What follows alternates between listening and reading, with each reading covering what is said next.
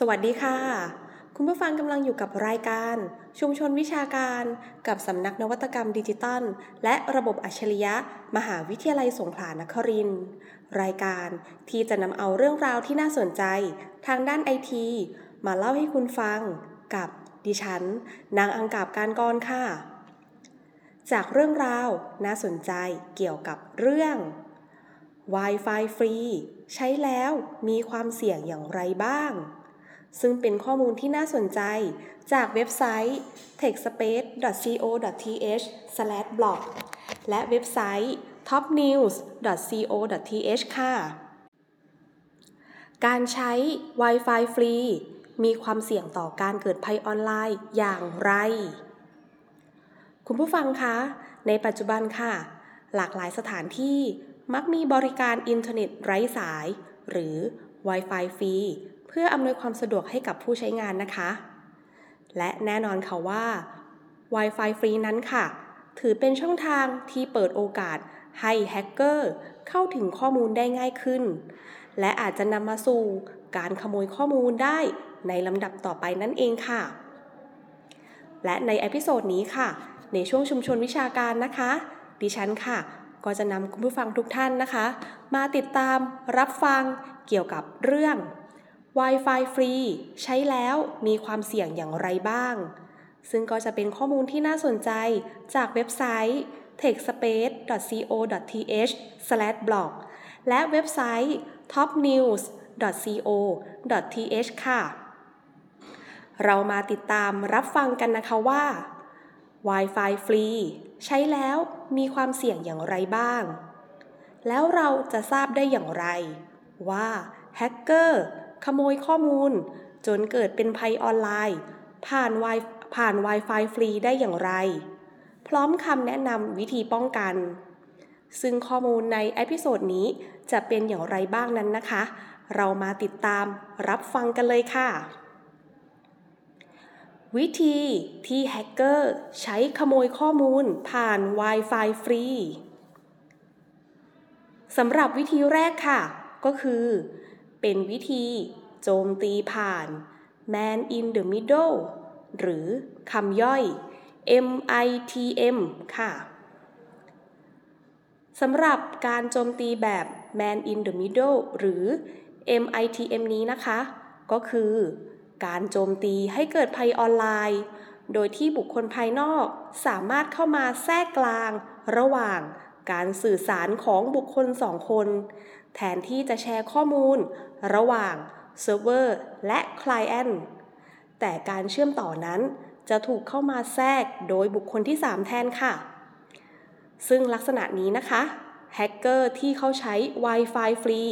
จะเข้าถึงการรับส่งข้อมูลต่างๆ ได้ รวมถึงสามารถดักฟัง หรือแม้แต่หรือแม้แต่ขัดขวางการสื่อสาร ระหว่างอุปกรณ์สื่อสารสองเครื่อง และนำไปสู่การขโมยข้อมูลส่วนตัว ซึ่งเรียกได้ว่าภัยออนไลน์ในรูปแบบนี้นั้นนะคะ ถือเป็นภัยร้ายแรงเป็นอย่างมากค่ะ ซึ่งหากบุคคลใดค่ะ ที่ใช้ Wi-Fi ฟรี ข้อนี้ต่างก็มีความเสี่ยงที่จะโดนภัยจาก MITM ได้นะคะ เนื่องจากข้อมูลที่ส่งไปนั้น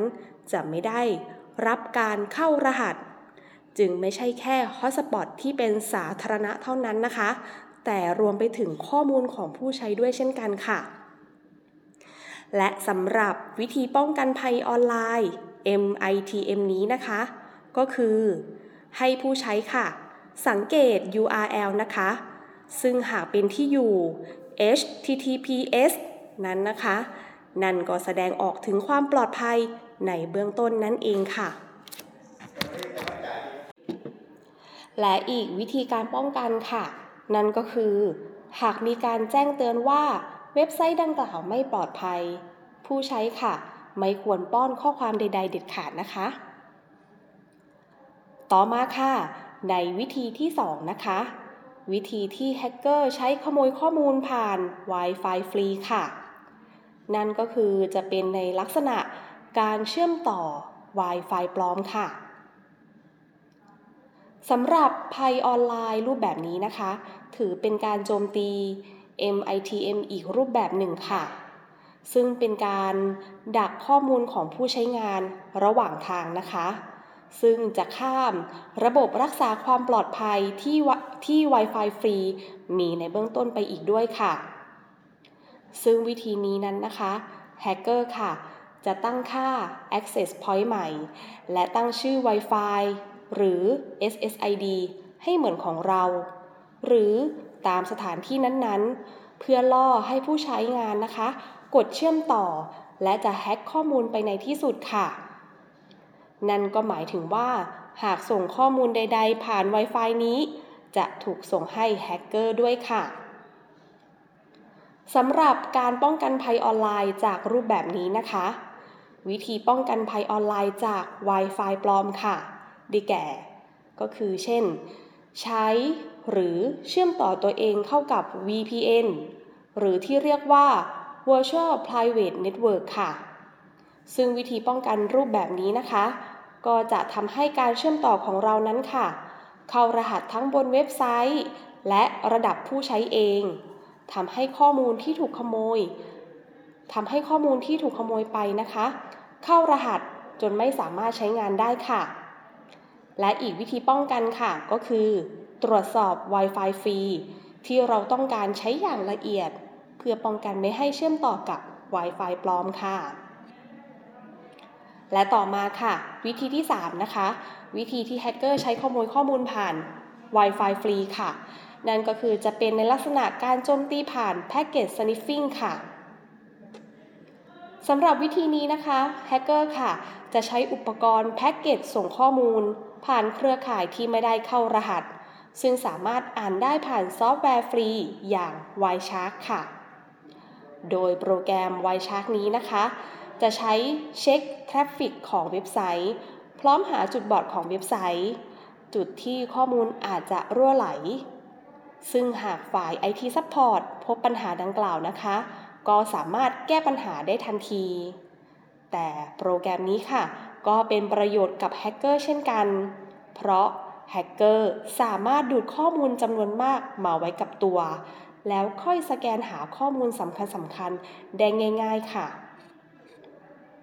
และสำหรับการป้องกันภัยออนไลน์จากรูปแบบนี้นะคะ วิธีการป้องกันภัยออนไลน์จากแพ็กเกจ sniffing ค่ะ ก็คือ ใช้การเข้ารหัสที่ปลอดภัย และใช้ VPN หรือเข้าเว็บไซต์ที่เข้ารหัสเอาไว้แบบ HTTPS ค่ะ ต่อมาค่ะ วิธีที่ 4 นะคะ วิธีที่แฮกเกอร์ใช้ขโมยข้อมูลผ่าน Wi-Fi ฟรีค่ะ นั่นก็คือจะเป็นในลักษณะการโจมตีด้วย sidejacking ค่ะ สำหรับวิธีนี้นะคะ จะอาศัยการรับข้อมูลผ่าน packet sniffingแบบเรียลไทม์ค่ะ แถมยังสามารถเข้ารหัสบางระดับได้อีกด้วย โดยทั่วไปรายละเอียดการเข้าสู่ระบบ จะถูกส่งผ่านเครือข่ายที่เข้ารหัส และยืนยันผ่านฐานข้อมูลบนเว็บไซต์ แล้วส่งกลับมา ผ่านระบบคุกกี้ แล้วมาที่อุปกรณ์ของเราค่ะ ซึ่งปกติแล้วค่ะ ระบบคุกกี้ มักเข้าไม่ได้ เข้ารหัสไว้ ซึ่งหมายความว่า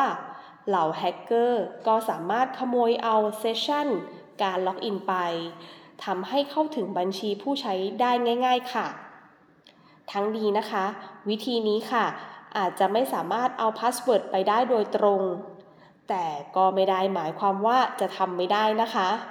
เพราะแฮกเกอร์เหล่านี้ค่ะ จะส่งมาแวร์มา ดักจับ password ไปได้ง่ายๆอยู่ดี จนถึงขั้นขโมยตัวตนได้เลย ซึ่งแฮกเกอร์ส่วนใหญ่นั้นนะคะ จะใช้วิธีนี้ผ่าน Wi-Fi สาธารณะใหญ่ ๆ เพราะมีคนเชื่อมต่อเยอะ ซึ่งสามารถดึงข้อมูลมาได้เยอะๆ พร้อมๆกันเลยนั่นเองค่ะ และสำหรับการป้องกันภัยออนไลน์จากรูปแบบนี้นะคะ วิธีการป้องกันภัยออนไลน์จากไซต์แจ็คกิ้งค่ะ ก็คือ เลือกเข้าเว็บไซต์ที่มีการเข้ารหัสอย่าง HTTPS หรือป้องกันด้วยการออกจากระบบการเชื่อมต่อ Wi-Fi ทุกครั้ง และในส่วนของในโซเชียลในโซเชียลมีเดียนั้นนะคะ ให้เราค่ะ ตรวจสอบตำแหน่งที่เรา login เอาไว้ หากขึ้นตำแหน่งที่ไม่คุ้น ให้รีบ logout ทันทีนะคะ ต่อมาค่ะ วิธีที่ 5 ค่ะ วิธีที่แฮกเกอร์ใช้ขโมยข้อมูลผ่าน Wi-Fi ฟรีค่ะ นั่นก็คือจะเป็นในลักษณะการโจมตีผ่าน shoulder surfing ค่ะ สำหรับแนวทางนี้นะคะ ก็จะเป็นในลักษณะที่ว่าก็คือ หากเรากำลังพิมพ์ข้อมูล หากเรากำลังพิมพ์ข้อมูลบนอุปกรณ์ของเราในที่สาธารณะ เราก็ควรให้ความระมัดระวังเป็นอย่างมาก เนื่องจากข้อมูลดังกล่าว อาจจะหลุดไปและถูกขโมยไปไปได้ง่าย ๆ โดยเฉพาะรหัสผ่าน เข้าข้อมูลเข้าข้อมูลส่วนตัวต่างๆค่ะ อย่างเช่น ธนาคาร การทำธุรกรรมทางการเงิน หรือข้อมูลส่วนตัวในโซเชียลหรือข้อมูลส่วนตัวในโซเชียลมีเดียค่ะ และสำหรับวิธีป้องกันภัยออนไลน์ shoulder surfing นี้นะคะ ก็คือ ให้ระมัดระวังตัวอยู่เสมอ เมื่อต้องใช้ Wi-Fi หรืออุปกรณ์สาธารณะค่ะ โดยเฉพาะการพิมพ์ รหัสผ่านในการทำธุรกรรมทางการเงิน และให้ใช้ฟิล์มป้องกันการแอบมอง เพื่อลดความเสี่ยงการมองหน้าจอจากด้านข้างค่ะ และนี่นะคะ ก็คือข้อมูลภัยออนไลน์ค่ะ ซึ่งภัยออนไลน์ข้างต้นนี้นะคะ ก็เป็นเพียงแค่ส่วนหนึ่งเท่านั้นค่ะ เพราะจริงๆแล้วนะคะ การใช้ Wi-Fi ฟรีแบบไม่ระมัดระวังนะคะ อาจจะเกิดผลกระทบทั้งในส่วนบุคคลและส่วนรวมได้ค่ะ ซึ่งเราค่ะสามารถใช้ Wi-Fi ฟรีได้ โดยจะต้องเพิ่มการป้องกัน เพื่อความปลอดภัยของข้อมูลออนไลน์ ที่อาจจะเกิดการโจรกรรมได้ในอนาคตค่ะ ดังนั้นนะคะ ตัวเราค่ะ ในนามเป็น user หรือผู้ใช้ หรือว่าในนามขององค์กรนั้นนะคะสำหรับในประเด็นที่เกี่ยวกับการใช้งาน Wi-Fi ฟรีก็ดี หรือว่าด้านไอทีอื่น ๆ นี้นะคะ หากเราค่ะ มีที่ปรึกษา หรือมีทีมที่เป็นผู้ให้บริการด้านไอทีที่คอยให้คำแนะนำช่วยเหลือ รวมไปถึงเพิ่มความปลอดภัย ในการใช้งานระบบอินเทอร์เน็ตในองค์กรนะคะ ในด้านของไอทีเหล่านี้ค่ะ ก็จะเป็นเรื่องราวที่จะช่วยให้ผู้ใช้หรือองค์กรนะคะ ใครกังวลกับปัญหาด้านไอทีแถมยังได้งานที่มีประสิทธิภาพอีกด้วยค่ะ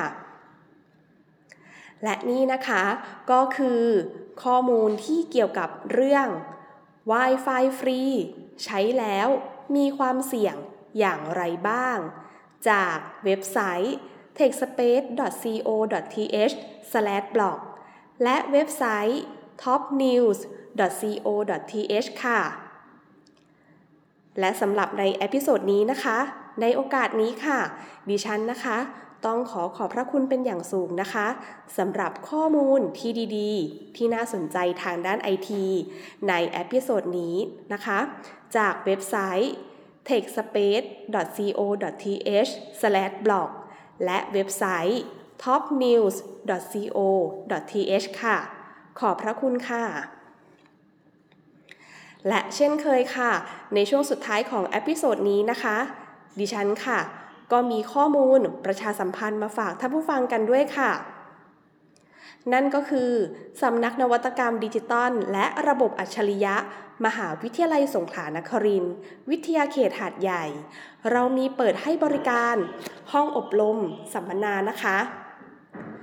ซึ่งหากหน่วยงานใดนะคะ ที่กำลังมองหาห้องอบรมสัมมนาอยู่นะคะ ก็สามารถเข้าไปดูรายละเอียดบริการเช่าห้อง ภาพสถานที่ ภาพห้องอบรม สัมมนา กันได้นะคะ โดยสามารถดูข้อมูลได้ที่เว็บไซต์ diis.psu.ac.th ค่ะ หรือจะโทรสอบถามรายละเอียดเพิ่มเติมนะคะ ได้ที่หมายเลขโทรศัพท์ 0 7428 2106 และ 0 7428 2116 ค่ะ และอีกหนึ่งบริการนะคะที่จะแนะนำมาฝากอีกด้วยนะคะ นั่นก็คือ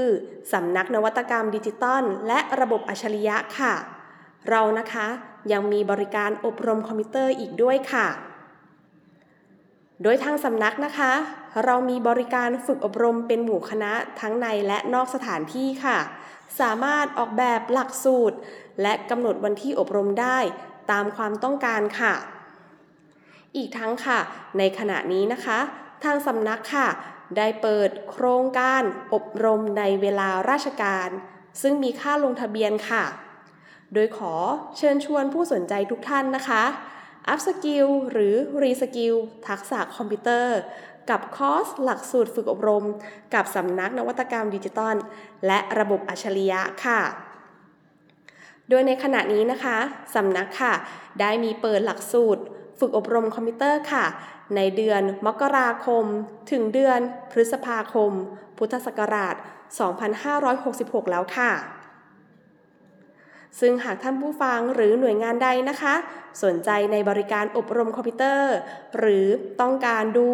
รายการหลักสูตรฝึกอบรมคอมพิวเตอร์ ในเดือนมกราคม ถึงเดือนพฤษภาคม พุทธศักราช 2566 นี้นะคะ ก็สามารถดูข้อมูล หรือรายละเอียดเพิ่มเติม ได้ที่เว็บไซต์ของสำนักนวัตกรรมดิจิตอลและระบบอัจฉริยะ มหาวิทยาลัยสงขลานครินทร์ได้ค่ะ ที่เว็บไซต์ diis.psu.ac.th ค่ะ